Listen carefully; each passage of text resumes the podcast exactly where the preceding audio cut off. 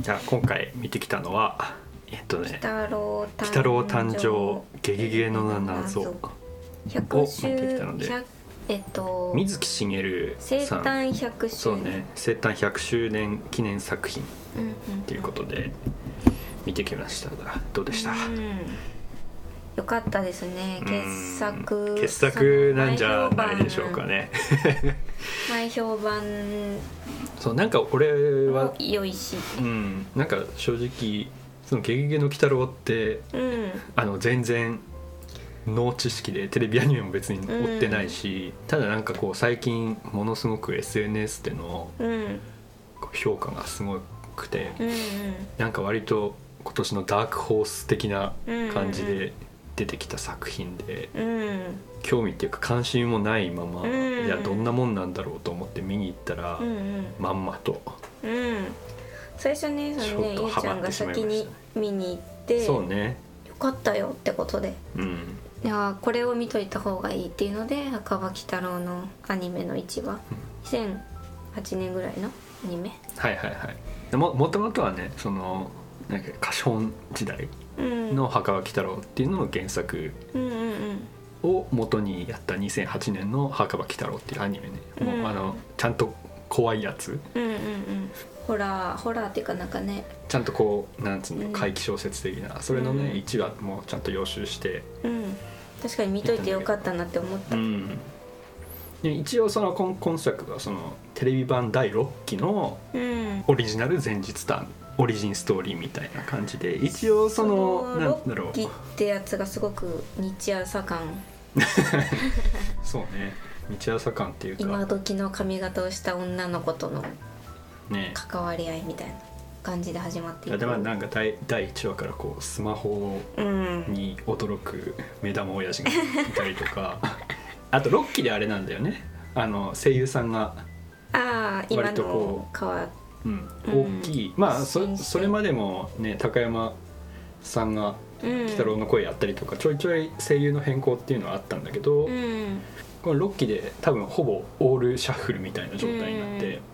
もともと鬼太郎の声やってた野沢さんがうね、ん目玉親父の声やうんを今度はやるっていう風な感じになってたりとか。うんうんでそういうテレビ版だだから6期はすごく今作風もすごく今っぽくなってて、うんあとまあ猫娘がねすごい頭身の高いキャラになってたりとうんしょうがか、ないねってそのシリーズの一応オリジナル前日談うんうんうんだから一応その墓場鬼太郎とのつながりっていうのは今作にも出てくんだけどうん一応墓場鬼太郎につながる話っていうよりかはあくまでそのテレビシリーズうん6期うんの前日談っていう。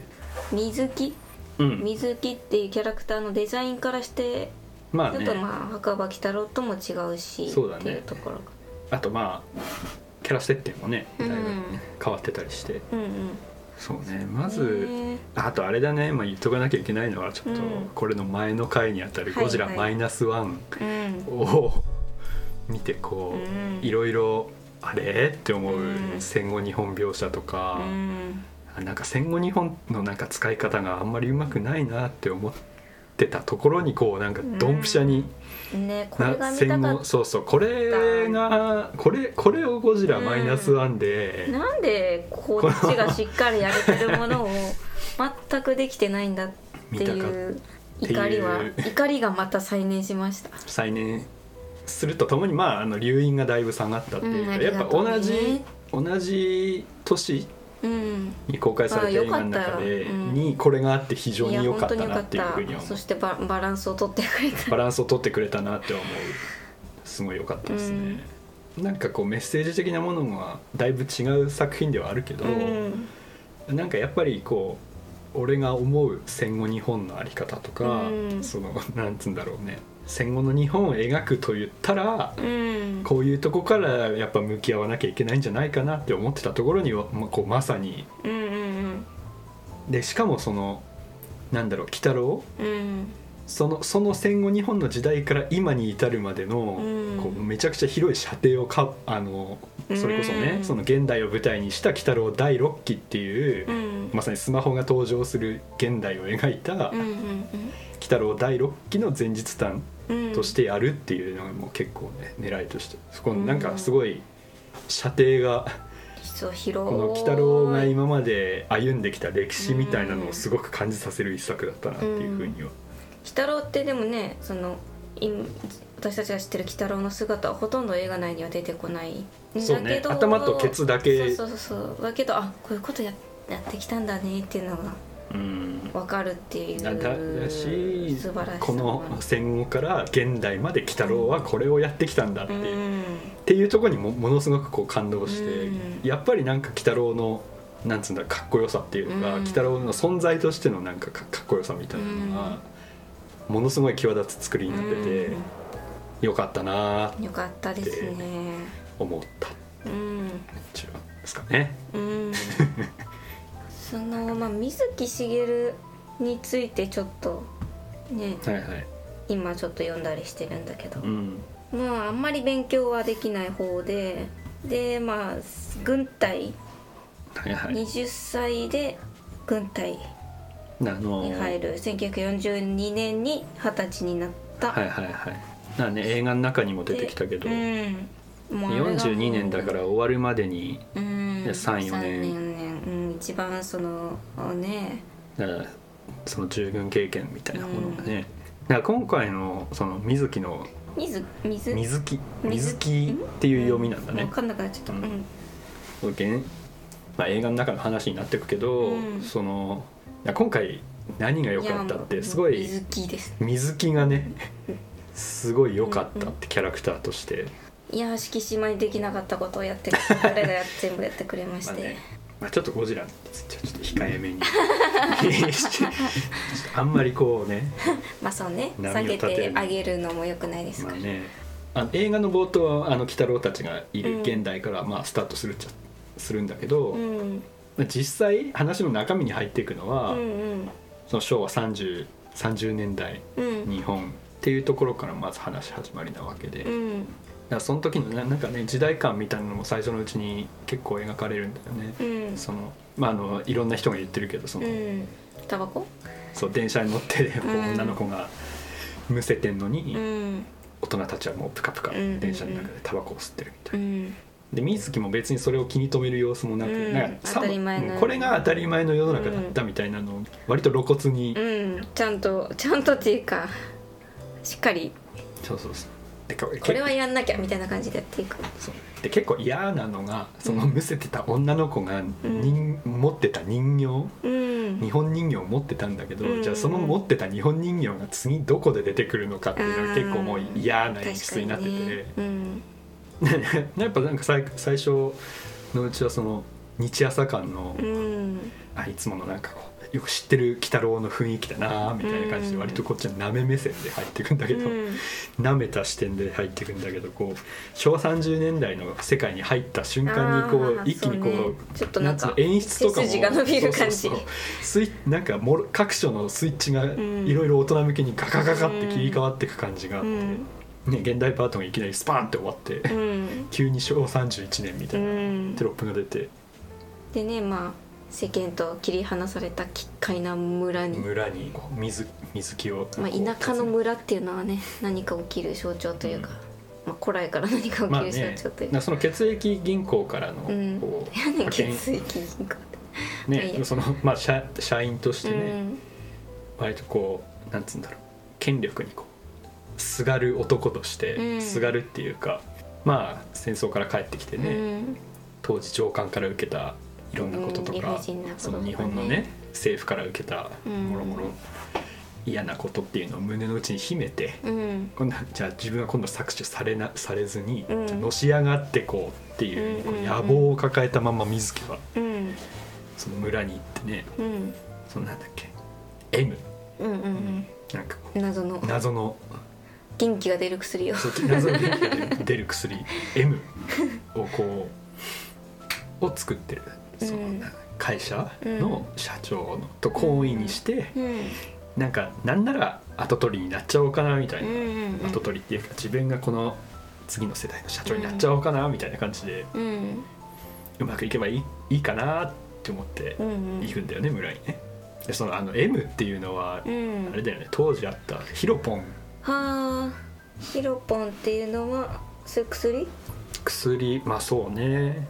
なんだろうまあ何が含まれれてんだメタンえっとねもうほぼ麻薬に近いものだと思うんだけど、うんまあ、疲労がポンと飛ぶみたいな言われ方をされたりして疲労疲労ポン、昭和20そのヒロポンは昭和24年に生息を一応禁止したみたいな、うんまあ、舞台が31年ならまあまだそういう怪しい薬は出回ってて誰かあがそうかそう作かってるみたいなまあリアリティまあでもあれかしっ戦かり時してあるそうかそうかごめんごめん戦時中にあったのかうんあそうそうそそうかう戦時中にあったもので戦時中にやってでもなんか地続きっぽい感じですごくリアそリうテだよィの、ね、今の今の日本でもさすごういんリポビタン D とか さ、あのまあねあれのすごい強いバージョンまあ、海外これは海外製だけどなんか、うんまあ、モンスターとか、うんなんかうん、まあ、それそういうものに近いそれのもっとすげえ版みたいなものとして M が出てくるんだけど、うんまあ不死不死身あ不死身じゃない不死になるみたいなことを言うも言ってたか、まあねなんかうん、ずっまあとすごい働けるみたいな、そうずっと働けるまあ死なない、まあ、薬だよねずっと働き続けてられるみたいな覚醒剤うん、うんほうまあ覚醒剤だようんね、ちょっと戦後の日本っていうのはそう企業戦士とかで、うん、やっぱ敗戦をこうなんつうんだろうだからそれそれはあのーゴジラマイナスワンでもやっぱりこう描かれてはいたけど、うん次はこそは勝ってやるみたいな、うんで戦争ではなくうん経済でみたいな、 まあそそういうのねうんうんうんうんそういうなんか日本日本人のその何クソみたいな意識が、うんあのその後の高度経済成長をこう支えていくみたいまあそうなね大きい流れがあるんだけど、そういうなんつうんだろう搾取うんうんとかねそのいろんな製造元、うんうんまあまあ映画の後半で真相が明かされるけど、製造元の思想あとかねれはもう完全に作詞だし、なんかもうねこれそ れそれ一つとってもなんかもうものすごいいろんなこう具意というか、うんよくねうんいろんなメタファーがすごい盛り込まれてるっていうかね、でなんかそそういう感じでこんこの作品なんか全体的にすごいおどろおどろしくえ、て。うん、うわやだなーみたいな胸くそ知れば知るほど胸くそみたいな描写がいちいちね、うん、もうこれ以上いいよ胸クソはって思ってる時にもどんどんどんどんうん強い胸クソが出てくる一応その映画の大きい形としてはその、うんいろんな人言ってるけど横溝精神特うんに犬神家の一族とか、うんあの辺のなんだろうま近代一シリーズみたいな、うん土台はそうであるとして、まあ、うん結末すんで、まあ、推理要素がを求めてるとしたらそれは満足できないかもしれないけどでも俺妖怪意外と意外と推理そのうんトリックっていうものはもちろんまあ妖怪なんだけど、うん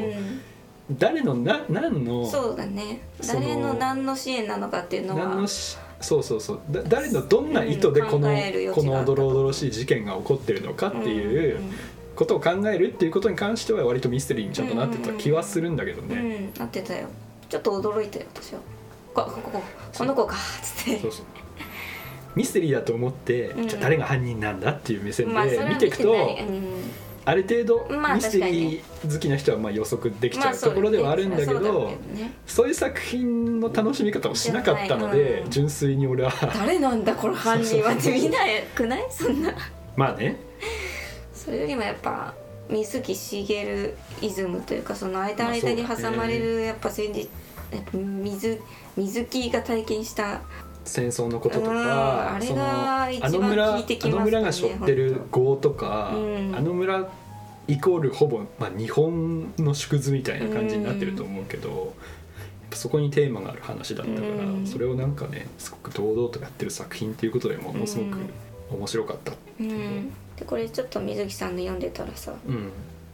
その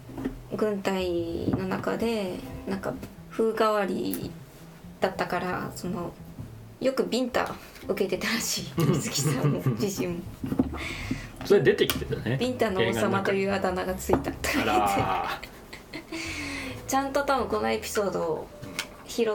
た回想になってるまあそうだねすごい茂る愛、でやっぱこの作品その「鬼太郎何周年」とかじゃなくて、うんやっぱ水木水しげる木しげる生誕100周年記念作品うんっていうところにやっぱりこう意味がある作品になってるっていうか、そのね茂作品で、まあ、墓場北よににも出てきたかなその目に見えないものをうん見ようとしないから見え見えないんだみたいななんだっけ見ようとしないからじゃなくて見ようとすれば見えるとうんうんうん片目をつぶってるくらいがちょうどいいみたいなねことを言ったりしてうんうんその片目片足にすごくなんかそう神だよね的なあれを感じるらしい茂さんはだからしげるさんもだって腕をね一う本んねやってるっていうか、爆撃でそうそう左腕に出血多量の重傷を負いうんだからその欠損みたいなものがうんうんうねんその多分後々その鬼太郎の片目設定とかうんうんそういうところにもいろいろあるんだと思うんだけどうんうんだからなんかそうだね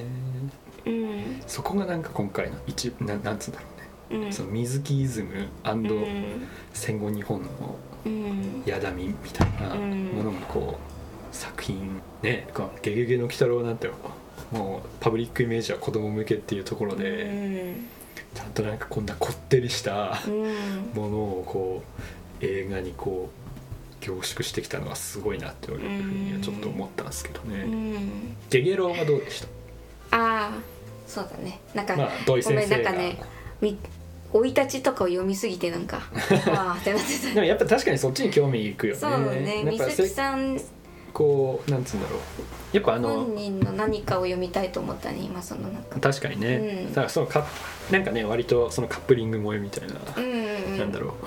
割とその BL 的なうんうん盛り上がりを見せてる中、うんうんやっぱりでも思ったのはやっぱりうんゲゲロウゲゲロウっていうよりかやっぱり水木の話そうだよね水木がすごい魅力的なうん、キャラクターになってて、さっきも言ったように絶品うん、いいですよいいいいなでなんかちゃんとやっぱさ人として完成されてるわけでもなくてさ、うんちょっとその人人間間ららししいいととここももああっるからねてこうも背負っうてんる感じ、でもあの子あのなんだ女の子のでさやちゃんさよちゃんさよちゃんさやちゃんさよちゃんが燃えちゃった後のちょっと切り替えはやや早いなこうやってスタート さあ行くぞみたいないいねそうだけどまあねそういやこれおおいいなんかすごいこ早いういいねすごいこうまあテンり ポがあるからね確かにそねの尺というあそうねテンポ縛りがあるからねテンポが実はなんか104分とは思えないくらいなんか、うん思えないっていうかもうサ密クサ度クがサクすサクそうだいそうぶ切ってるだろうだねいぶ切り込んだな、うん2回目の方がやっぱり展開の速さっていう意味でうは、んやっぱなんセかリフの量とかもそうだけどそうだねなんかとなんかすごくなんかなんつうんだろうサクサクサクってこう、うん物事とシーンがつながってる感じがあって、うんでもそのね、まあ、敵そのアニメ的な敵はやっぱちょっとせちょっとは説明しないといけないからうん説明してくれるけど、まあその主人公がねいろいろ気づいていく主人公自体はそこまで説明的なことは言わないまあそうといねうかね主人公の説明はもうかあまあ水木うん水木の説明っていうのが完全にあの回想で割とね、彼が何を抱えてるのかっていうのはそうそうそうそう意外と説明セリフが多い意外と説明しない多い中彼の説明はやっぱりこう回想シーンの戦争の思い出っていうところだけで語られていくっていううんね語り口が割とうん、うんまあ、それに比べゲゲロウさんはまあ結構しゃべなんかその設定的なことを喋ってくれるキャラかなとはまあそうね思ったねそのこれはこうでこういう力があるからなんか裏軌道とかのくだり も裏軌道 ね陰陽裏陰陽師集団 うんあとまあね特筆すべきはその確かにゲゲロ VS 裏軌まあ道アニメー軍ション的団な意味のではそうだよね作画的なことで言うあそこだけなんか突出してと、うんやばい作品になってたけどうん何で書いたんだろうな鉛筆じゃないような感じもしてもうなんかうんインクがよく出るもので書いて るなまあわアかニんないメーション今ねしてるなーって思ったようんまあ、今なはそのパソコンが主流にもなってきてるからわかんないパソコンの筆ツールみたいなんで書いたかもしやっぱなんかあの最終決戦の場所とねその最最終決戦のあの胸骨との戦いれとない、うん前半島に行った時のうん最初のなんかこう頭おかしくなっちゃった妖怪たちとの戦い、うんなんかプリキュアの敵みたいな、うんうんうんあのムカデが出てきわたあかたるり よあ入社 の入社で最初に出てくるやつとかも私はこれこれなんかああるな日朝ね、うんみたい な戦闘シーンとはちょっとなんかこう一線を画すうん出来になってた中盤の戦闘シーン、うんその時もなんか基本体術格闘なんだよね、うんそこだけね銃とかも出てきたりしてねそうそうなんかげ下駄とかもうんあらゲうんタなアんクシかあョンのも鬼太なん郎鬼太か良かったね郎の新そ鮮だのっね髪の毛針とかそういうのなくてたうんなんかもう単純に膝蹴りとかうんうんそういうので済ましていく中盤のアクションシーンって、うんうんすげえって思ったけうど、んなんかこれ思ったけどなんか今回うものすごいその実は設定上の敵とか、うんうん妖怪とかの設定が結構複雑でそう複なんだ雑っていうか鬼太郎を見慣れてないと結構複雑で、うんまあでもあんまあんまそもそもそう全部理解しなくてもいいかと思いながら途中からちょっと諦そめもながらそもその野生の妖怪っていうものがまずいる、うんでそいつらは悪さしたりもしないんだよね、うん別にその辺に普段から存在している妖怪っていうものがまずいて、うんそこにまた胸骨っていうう、んまたこうなんか悪いなんだ悪さのなんて言うんだろうこの村に起こしてる悪さの根源であるうん胸骨がまず存在してて、うんでさらに裏軌道の人たちがいうて、んでさらにそれをそれを操る今日骨はあれ何あのあいつ財閥のあの時名前忘れちゃったなすぐ忘れる、今日本ねおじいちゃんうんおじいちゃんがもうなんか偉いことしてるからそれで集まった怨念なんだよそうあねの血を怨念っていうかまあ怨なんか念生き地獄のみたいな怨念の具現化であるんでしょ、うんその人もそうだし、うんそのなんで幽霊族うんの人たちもそうだしその怨念がこうまあ人を呪う気持ち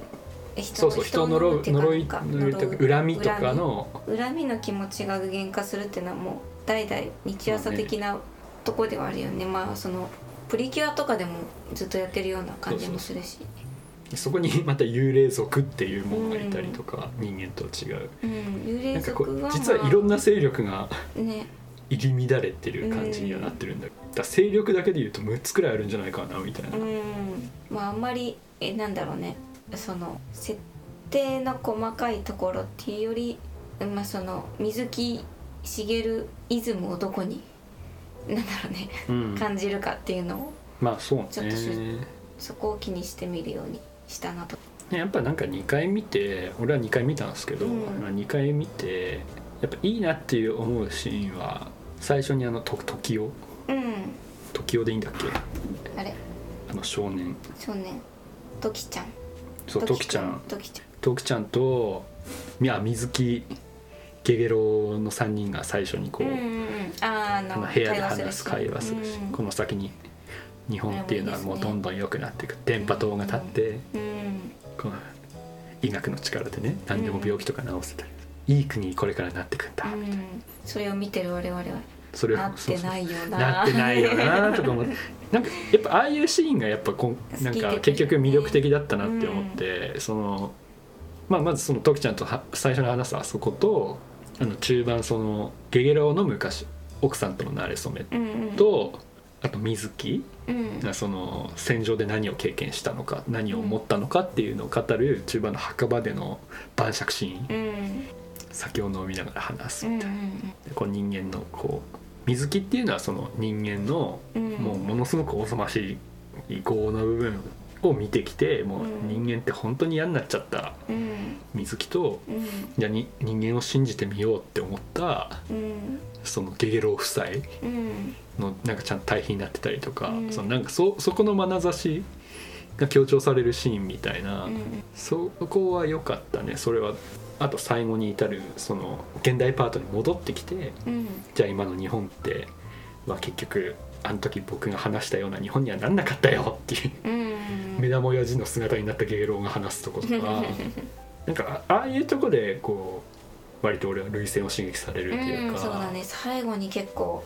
来たねうん途中っていうよりもやっぱ最後の最後というかその人間に対しての眼差しみたいなところがかなりそのキャラクターたちもそうだしやっぱ作り手もしあなんか信頼できる倫理観を持った人たちが作ってるうん作品だなって思って俺はなんかちすゃんごと練らくれてるこなうそうそう安心して見られるっていうかあこういうなんかメッセージを持ってる映画っていうのはいいなって思ってうんなんかねすごく信頼できる作品、うんうんそその辺のシーンがあるおかげでなんかすごく信頼できる作品になったなっていうふうに思いましたね、うん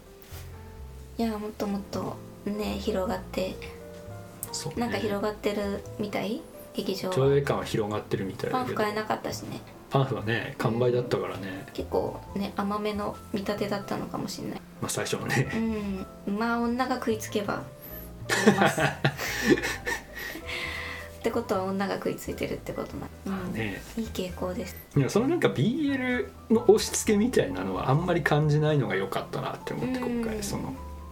割とそのあのゲゲロ水木の関係性萌えみたいな、うん、まあねファンまアートあ、とバディもそうそうのバデとィもしてのはとしてねねう、あとファンアーんトファンアートとしてもなんか関係性ができていく過程も別に不自然じゃないし、うん、ファンアートとしてもそのなんだろうみんなで楽しく過ごしてる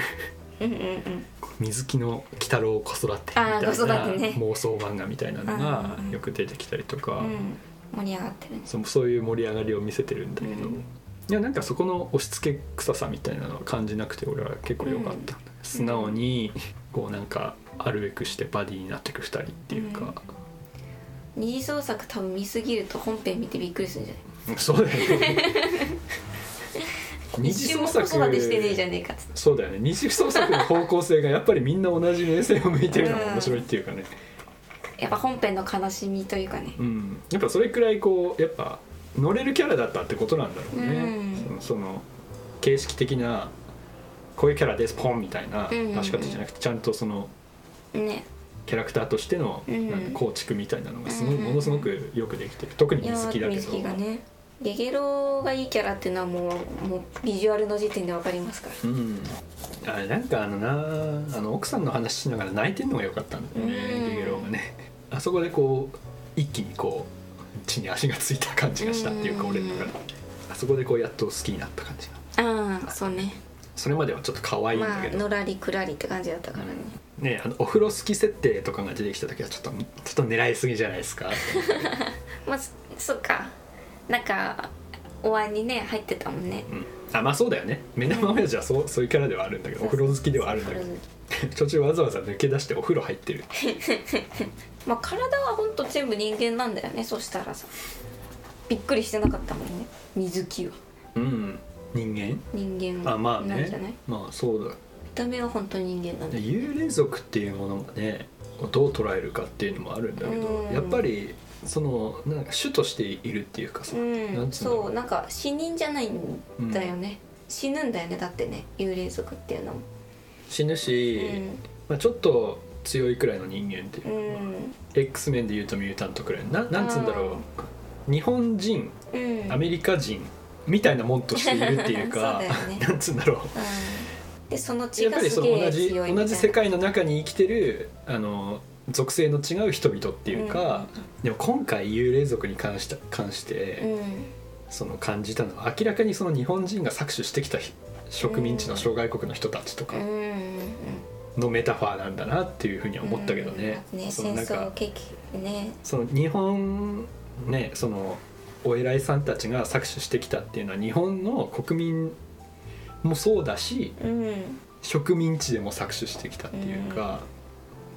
日本人以外からも搾取してきてるっていう風なメタファーにもなってるしそっちの方がよっぽどこう恐ろしいことだなっていう風にうんちゃんと感じさせるようになっててねね水木の回想の中でさなんかあの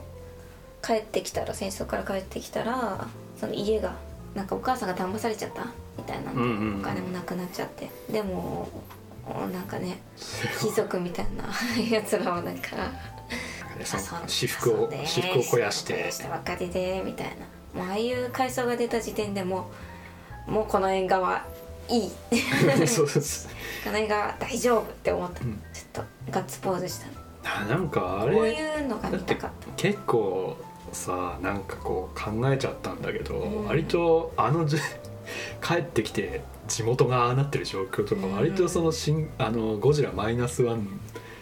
お出していい出していいのかいいいんじゃないですか出すか こうくらいはだ割と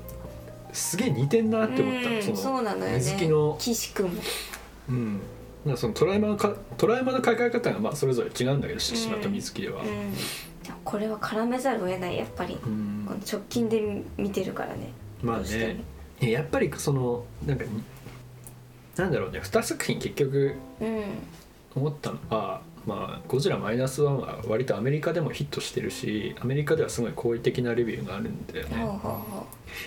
ていうのは多分ねゴジラマイナスワンの方が多分普遍的な戦争論っていうか、ううんなんになってるんだと思うの結果として。うんでどの国でもああいう葛藤を抱える人ってうん起こりうると思うの。まあそうでも俺ら俺らがしその「ゴジラマイナスワンを見て、うんあれって思ったその描写不足だなって感じるところっていうのは、うん多分日本の戦争観、うん日本の倫理観、うん日本の戦争日本の第二次世界大戦の、特に日本人のダメだったところっていうのはうんこういうとこだぞっていうのをうんうんなんかなんつうんだろうもっとドドメスティックなうん意識だと思うんだよね、うんなんか「ゴジラマイナスワンがあのアメリカで受けたりするのって俺すごい分かる気がするっていうか、なんかすごい特殊だと思うのその特攻特攻に対しうてんうんこういろいろ批判できたり批判っていうか日本人ならではのうん問題意識だった気がしてて、うんその「ゴジラマイナスワンに感じるよに感じる違和感っていうのはうん日本人だからこそ抱ける疑そうだ問だよったっねていいやうそうだとか思うで今回のそのなんつうんだろう「鬼太郎誕生」うんで描かれてるその問題っていうのはものすごくこうその日本のうん日本人的な性質うんをすごいなんなんつうんだろう暴いてる気がしててうん暴いてるっていうか難しい日本人の性質だからこそなうん気になるとこだったんだと思うんだようねんその水木が嫌だなって思ってることとかうんそのゴジラマイナスワンで描写が足りてないっていうのはうって思う思う部分っていうのはんそのあくまで日本の反省点だったうと思うんだからなんか敷島の問題意識っていうのはもっと世界普遍的な、うんなんつうんだドラマになり得たんだと思ううんだから今結局、まあ褒めてないけどね別に、にじゃあじゃあハリウッドの人が同じもの作っても同じ評価だっただろうって思う思うし、なんつうんだろうだからそそういうものをねたまたまその「ゴジラマイナスワンは描いてたしうんそうじゃないものをたまたま「鬼太郎誕生」は描いてたっていうことだとは思うんだけど、うんままああなんかそういう差がありつつって感じだよね。うんまあ何よりも多分作者さん作者の水木しげるがまあ戦場を経験したっていうのは一番大きなとこまろあまあねもちろんそれは大きいと思うけど、いやなんかそういう意味ですごくだから結局その日本人の悪い性質だからさ「鬼太郎誕生」ってうんで描かれてた悪い部分って日本の悪さだからだかうんら結局それ今も変わってねえじゃんっていう話になるうんじゃあん。あそうだねそういうダメージそをうそう食らうそうそうそうこちそうらだからさっき現代的って言ってたのもそうそれそうだけうど、んそのなんか日本のダメなんか昔の日本のダメさは今の今の日本のダメさでもあるよなみたいなさ、そういうところをえぐってたよね。うんえぐってほしえぐで,、うん、でうん自分らはなんかそういうものをえぐられた方がうん嬉しいですね嬉しいと いうか、うんなんか嬉しいっていうのもみなんかたいちょなっ感じとなんだけ嫌だけどなんかそういうところはやっぱ問題だなって思うんだよね俺とかかいちゃんとかきっとね、ど、うん、そういうところは日本人的に嫌だなって思うところよにしとはしたくない、うんあ敏感になっちゃうってことだと思うんだうんけど留飲下がったもんね北の誕生の方はねいやうんうあの階層だけでも見に行く価値があるな本まあ当にねそうだよ本当これがなんか現実のに現実っていうか今も通底する日本の悪さだよなこれってうんみたいな、だってね階層の中にも本当もう一個あったけどそのた体調はいかないんですかみたいなね そうそうすげえわかりやすかったけど、うん目がすごい泳ぐみたい なおお俺は 支持する立場だし報告しなきゃいけないから行かないけどみたいなねこう本音と建前みたいな文化だなうんだったりあったりするわけじゃん うん実際ねその戦時中の広告って全部燃やしてるわけだから全部っていうかまあその指示出した人たちが燃やしてるからでもなんか若干違う話だけど、うんなんかそれ以外のところでもやっぱ日本にしか通じないネタっていういろいろあってうんあのこう敷居をこうまたぐ時にああそこに足を引っ掛けるかどうかとかさ、うんその山田っていうしょっぱに出てきた記者がうんうんもろ踏んで うん行っちゃったりとか、うんでそのその後に出てくるうん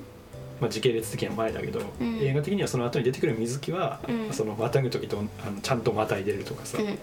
あとこう座布団をこうた畳と畳のつなぎ目に置いて、うんその上には座らないように気をうんつける水木とか、うんああいうのってこあうれすご座らないってくいうのもすごいこだわり感じたねそうそうそうあれす 出された座布団にうね、んのがどこに置かれたのかっていう、うんあれって万国旗は共通じゃないじからゃないねあんなんわかるわそけないのよなんねかその日本人特有の、うんなんつうんだ嫌なこう、うんなんつうんだろう、煮詰めた文化う誰が作ったんだこれっていうん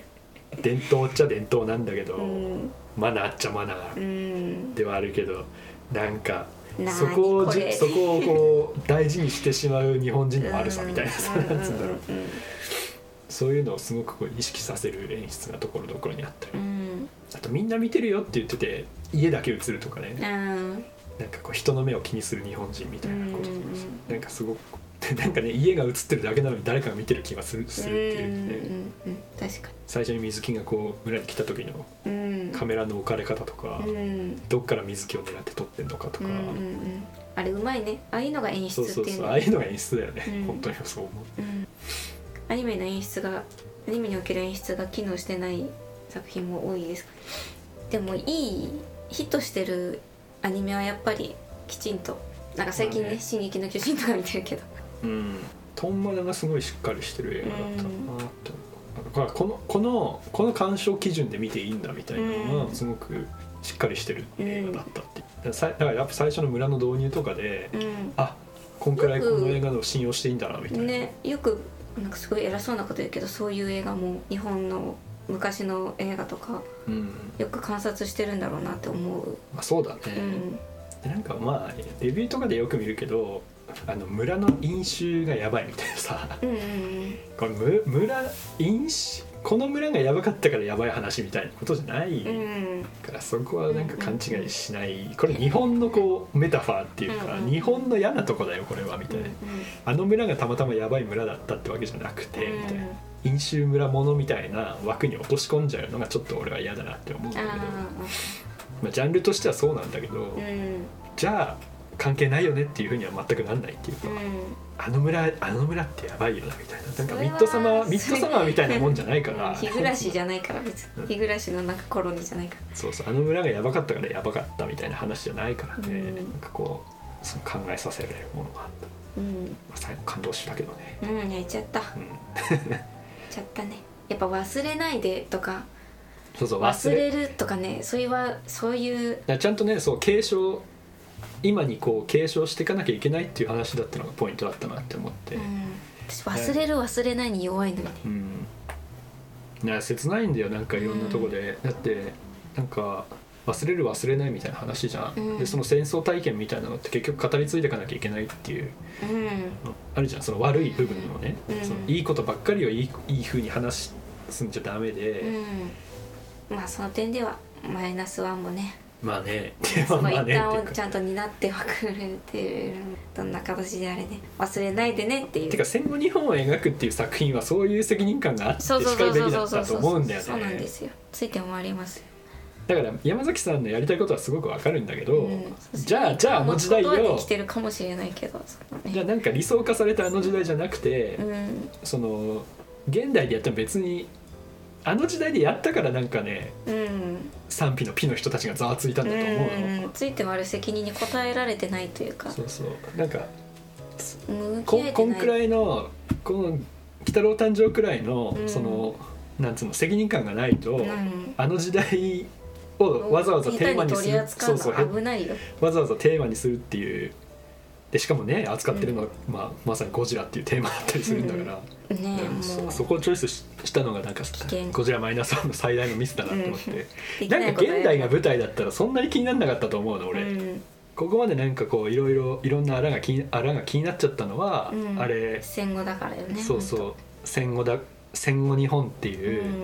初代ゴジラよりも前の時代、うん戦後日本っていうところだったからこその、うんあの作品の精神性って気になったし、うんで逆に言うとあの作品のそこに対して気になってない人たちっていうのはやっぱり戦争についてあんまり知らないんだと思う。っ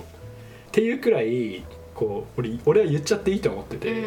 別になんかアンタッチャブルな時代ってわけじゃないんだけど、うんやっぱ気に気になってしかるべきのはずだよなってやっぱ思っちゃったりはすんだよね。で鬼太郎誕生はやっぱそこにさ対してすごい責任感があったとう思うんし責任感がある、その辺を描くんだったらそうしなきゃいけないってういう、ん、戦後というまあ茂さんに対してのまあね本当にだからしげるさんに対してイコーのルまあ戦後戦そうそう時そう中まあ戦そう後ねうんリスペクトとかそういうねの全部イコールになってくるからそうリスペクトを捧げるのであればもちろんその戦後をきちんとうん描かなきゃいけないっていうそういう順番だったと思うんだそうよそうねそ戦う争体験とかをうんだからさなんか作品テーマ的にもそれを語り継いでいかなきゃいけないみたいなテーマだったじゃん、うんでやって山田に話そうとか言うんだけど、うんその山田のいる雑誌だってさ、うん終わっちゃうんだ終わよったもうなんか今月で最後とか言ってたもんそうそうで俺ああそれも確かにね哀そうそう愁深いです俺はね俺はこれをちゃんと記事にしますって言ってんだけど、うんその雑誌はもう終わる雑誌だから、うっん切ねていうアイロニーがあったりしうんするから、素晴らしいねなんかめでたしめでたしになってないんだよねやっぱりね、うんなんか確かに、まあ、確かに何十回も見て何十回もな泣けるっていうのは分かるね感覚としてはまあそうだね何回見てもいいですねこれはね、 もう話の中身にほとんどノータッチで うん、うん、まあ話のエキスだけをエこキスだけう絞ったエキスが一番美味しい映画っていうのも、まあね一番いいわなんか鑑賞後がいやーあの最後に出てくるでかい胸骨が俺にはゴジラに見えましたけどね、ほうほうほうほうほうほううん、そうですねそうだねあれがゴジラだなって思って脳内保管しちゃったけいどやね本当にね あれが「鬼太郎」でもありゴジラ映画でもあったとあの胸骨がゴジラであってほしかったんだよな俺の中ではなって思った、本当にな、うんしかもそれ一回やってっからね金子俊介さんあーその呪ゴいジラのモスラ力キっンてグギいドうラことだよね、うんま大怪獣総攻撃あ、その GMK 手でやはって使ますえからなかったんでしょう ね、ねいいそれ良かったのにって思ってその手はうん、だって戦後だから 戦後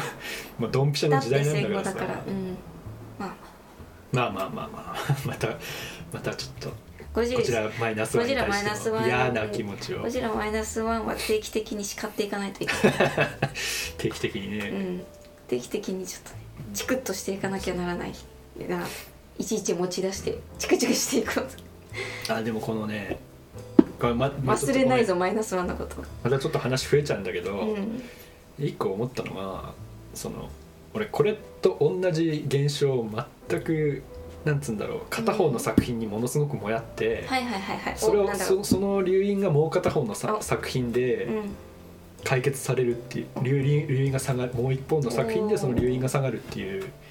経験うんをしたのが、まあ、まさに2016年うん「君の名は」と「シン・ゴジラ」のはあ関係にものすごく近いいなって思って確かにねやっぱりあそこで扱ってたのは確か2016年の「君の名は」と「シン・ゴジラ」って両方とも多分ねうん東日本大震う災ん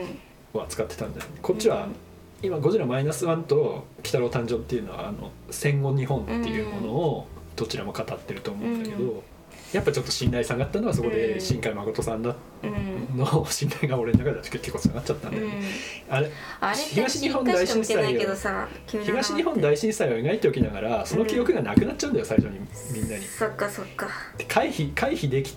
できればよかったのにって思ってた作品だった気がしててうんうんうんああはいはいはいでそれをしかもみんな忘れちゃうっていう話だったんだよはいはいはいそこがこうどうもそれでいいのかなって思ったんだけうわどーそうでやっぱ対比的なのは「シン・ゴジラ」ってだねうんくしくもまあこのゴジラつながりなんだけうど「んシン・ゴジラ」はちゃんとあのゴジラが東京の真ん中にもうずっと居続けうてんちゃんと我々はゴジラと共存していかなきゃいけないってうん要するにそのゴジラを見続けていかなきゃいけない忘れちゃいけないし何何も問題が解決してないし、現在進行形だし、うだんからそれをなんつうんだろう忘れないでうん見続けていかなきゃいけないっていう、なんつうんだろう強い意志があった気がして「うんシン・ゴジラ」のラストっ本て当にねだから東京のど真ん中の見えるうちにそのうん矢だみの象徴みたいなゴジラがずっと突っ立ってて、うんでそれを私たちはずっと見守っていかなきゃいけないし、うんなんなら共存していかなきゃいけないっていう結末だったのに対して。うんその君の名はそのああもうあんな嫌なこと忘れたいっていう映画に見えちゃったんだよ、はいはいはいはいだからその同じ年に公開しちゃったのがはいうん良くなかったんだと思うんだけどね、うんそこまでの気持ちで作ってないと思うけどそっかでそのなんかまあそのそんな大もんだよ型大型ストロフが来てうん村が一個消滅してんのよ、うん隕石が衝そうやねな突んしかて。ハレー彗星みたいなやつそうそうっていう大事件が起こったんだけど、うんそれを過去に伝えてああ外出するみたいなそうそうあいやあのあないですみけんどな逃げろって言ってはいはいなかったことにするっていうか、はいはいうん、その出来事その悪しき悪しき世界線をうんなしにするっていう話で、うそれはちょっと何か全然こうんまあ空想の中にすご妄く想の逃げ中込むに逃げ込みたい話にああすアごくニ見えメるっていうフかァンを増やしてしまいますねみたいななんかそうそうそれは現実逃避だろうって思ったんだよね、君の名を見た時アニに。メが好きになっちゃうねみんなみたいななんかでやっぱりそのなんかそのアニメの絵空ごと感とうん現実っていうのの、となんあかと完全に別実それそこのに別実写次元というそうかそうアそうニメの世界と現実世界は全く別だと思ってる人たちがいてまあ私ももう昔はそうだったんだけどいやだからそう君の名の時にも同じこと思ったのじゃあうんやんなよって思ったの、うんうんうんそういうテーマをできないんだったらやるなと、できないっていうかそこに対しての、うん、責やっ任ぱ感り責任感みたいないやもわのかるもうちょっと考えた方がいいんじゃないっていうもう新海に関してマジ次の天気のこと最悪でした あっちの方が私いかなんかもう最悪だった本い当やにでも新海さんはね「君の名も」やって以降ずっともうねその東日本大震災の呪いに取りつかれちゃった人なんだようなんんか鈴見は見てないけどねごめんけどももうなんか、うん天気の子ですすず完め全に嫌になっただってずっと引っ張ってるからねその震災っていうテーマを、それをそそ引っ張るれ感じそれは辛いで俺ちょっと疑問なのが、うんそれって本当になんか東日本大震災のことに対して理解を深めたからそういうことをやって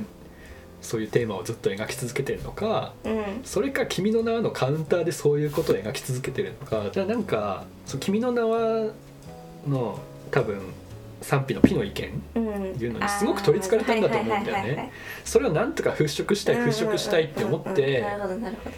でなんかそれカウンター天気の子でもねあれ払拭できなかったからてあの天気の子ではやっぱりそのカウンターみたいになってたし「うん君の名は」のカウンターみたいな話になってたし「すずめの戸締まり」でも描けてるけどで俺映画見てないけど、 うんあ見てないんだ見けてどないなら語るなぜが出てきますいやいや見てないならかまあそうなんだけどなんとなくこう話を聞いたんだけど、うんそのメタファーとして置いてるものうんやっぱりなんかちょっと違うんじゃないって思ってなんつうんだろ